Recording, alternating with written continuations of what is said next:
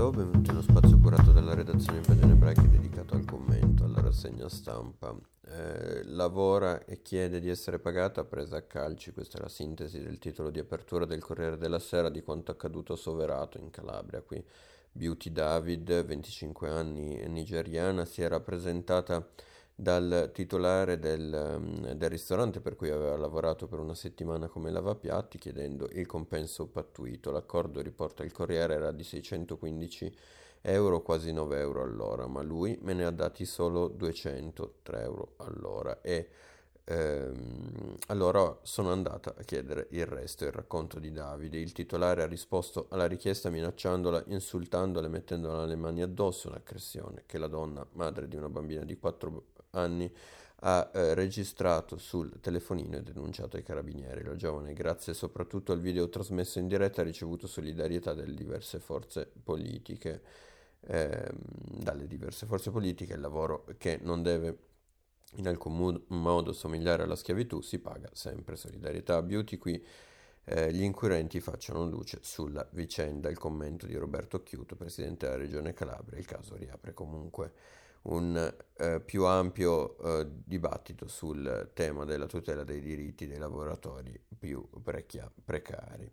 Eh, si parla poi di futuro europeo attraverso le parole del intellettuale francese di origine polacca Marek Alter, eh, che intervistato da Repubblica descrive le sue preoccupazioni davanti a un'Europa che eh, a suo modo di vedere è sempre più ostaggio dei profeti della paura e dove la difesa dei fragili non conta più. Il sovranismo, afferma Halter, non è altro che la paura dell'altro e il ripiegamento in una dimensione egoista, nazionalista. Abbiamo costruito un'Europa senza muri e senza dazi e invece ora i muri ricompaiono ai confini contro migranti oppure tra Kosovo e Serbia. Ormai sembra ieri la caduta del muro di Berlino che prometteva un'Europa nuova. Secondo l'intellettuale Riprendere in mano l'idea di costruire un'Europa solidale è l'unica chance per opporsi alla Cina che è un regime ma che ci ha superati nella gara tecnologica o alla Russia autocratica.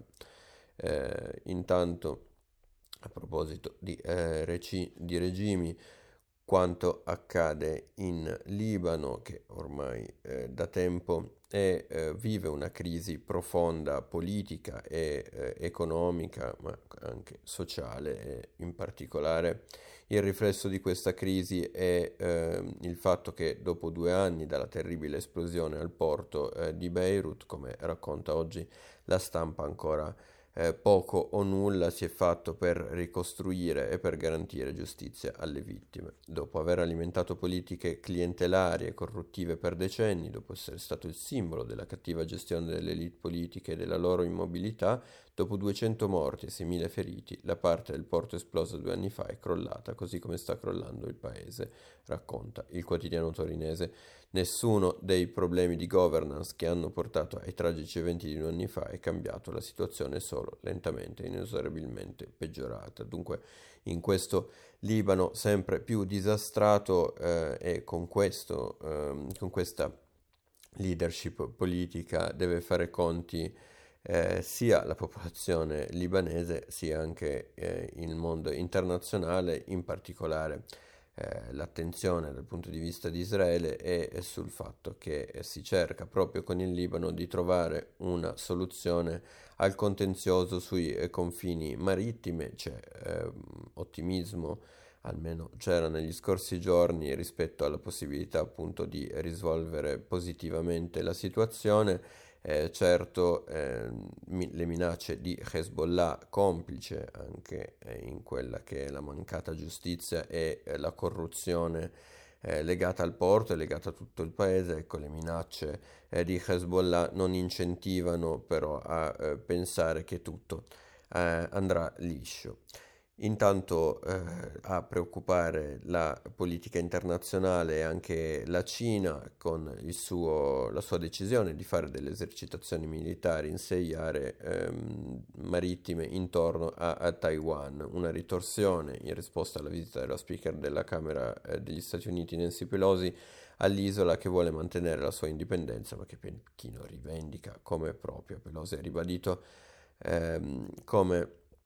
al presidente di Taiwan come gli eh, Stati Uniti siano dalla loro parte, nel nostro Parlamento c'è uno schieramento bipartisan che vi sostiene. Parole, scrive il Corriere, che sono sembrate un messaggio rivolto anche a Joe Biden, al segretario di Stato Anthony Blinken e al capo del Pentagono Lyndon Austin, che eh, fino al, all'ultimo hanno consigliato alla speaker di saltare la tappa eh, Taiwan nel suo tour asiatico.